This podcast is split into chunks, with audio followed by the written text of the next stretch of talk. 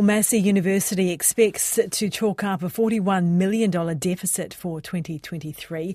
That is lower than previously forecast, and it includes $19 million in redundancy costs. But the institution is likely to make two more annual losses before breaking even in 2026 and making a surplus in 2027. Our education correspondent, John Gerritsen, uh, joins us now. He has been talking to Massey. Uh, kia ora, uh, John. What has Massey had to say about this? Kia. Uh, well, look, they say they're on the path to recovery. They've got a three-year plan, and at the end of that uh, three years, they'll be they'll be making uh, surpluses again. Unfortunately, on the way there, they're having to lay off some staff and drop some courses. Um, but you know, as well as cutting costs, they're hoping to ra- raise their income as well. So while all this is going on, they're in pretty close contact with the Tertiary Education Commission. Um, but yeah, their message is that, that they're they're turning it around. Okay, let's start with the uh, the deficit here, forty one million. How significant is that? Yeah, well, if you look over um, sort of past records, that's a pretty big deficit for a university and a big one for Massey. In 2022, it also lost money. Um, it was only nearly $9 million. And if you think about its income, around 500 million, nearly 600 million a year, um, 40 million is a reasonably big percentage of that. But on the other hand, 19 million is a one-off redundancy cost which isn't going to happen again.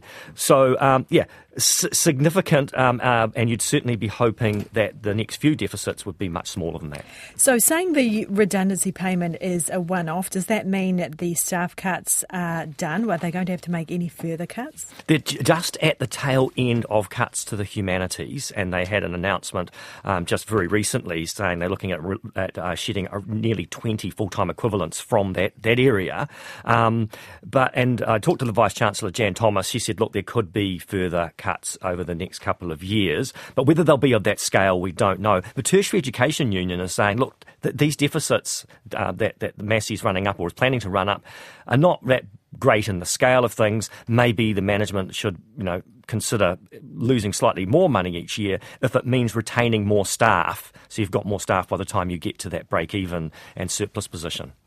Okay, how, how, just remind us how the university got into this situation in the first place. Yeah, falling enrolments, really. Um, they they lost students um, with the uh, border closures with COVID, a lot of international students, and then after a big spike in enrolments from domestic students in 21, there was suddenly a drop away. And for Massey, that hit pretty hard. A lot of their students are unlike other universities, not school leavers. These are working people studying part time, studying by distance. A lot of those people cut back on the courses they were studying or um, you know, the number of courses or didn't enrol at all, that cost a lot. But underlying all of this, and all the universities are saying this, is government funding per student is just inadequate. And that is the fundamental problem that is um, causing strife right across the sector. Okay, well, government funding is going to be an issue for a lot of organisations around the country, isn't it? So, uh, given that, I mean, they're looking at being a back in surplus by 2027.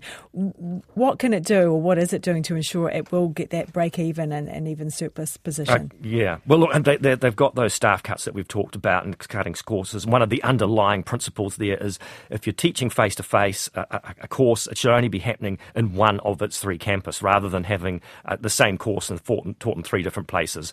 Um, and it's also uh, reducing uh, or selling or leasing some of its properties in uh, Wellington and Palmerston North. It says that's going to give it a double benefit. There'll be capital injection if there's a sale or income if it's leased, um, and also a decrease in depreciation and maintenance costs. So that's going to help as well. And they're also hoping to grow uh, income from enrolments and also things like transnational education, so, so teaching students in other countries. Great. Okay, thank you for that. That is our education correspondent, John Gerritsen. He has been getting to the bottom of Massey University's uh, $41 million deficit for 2023.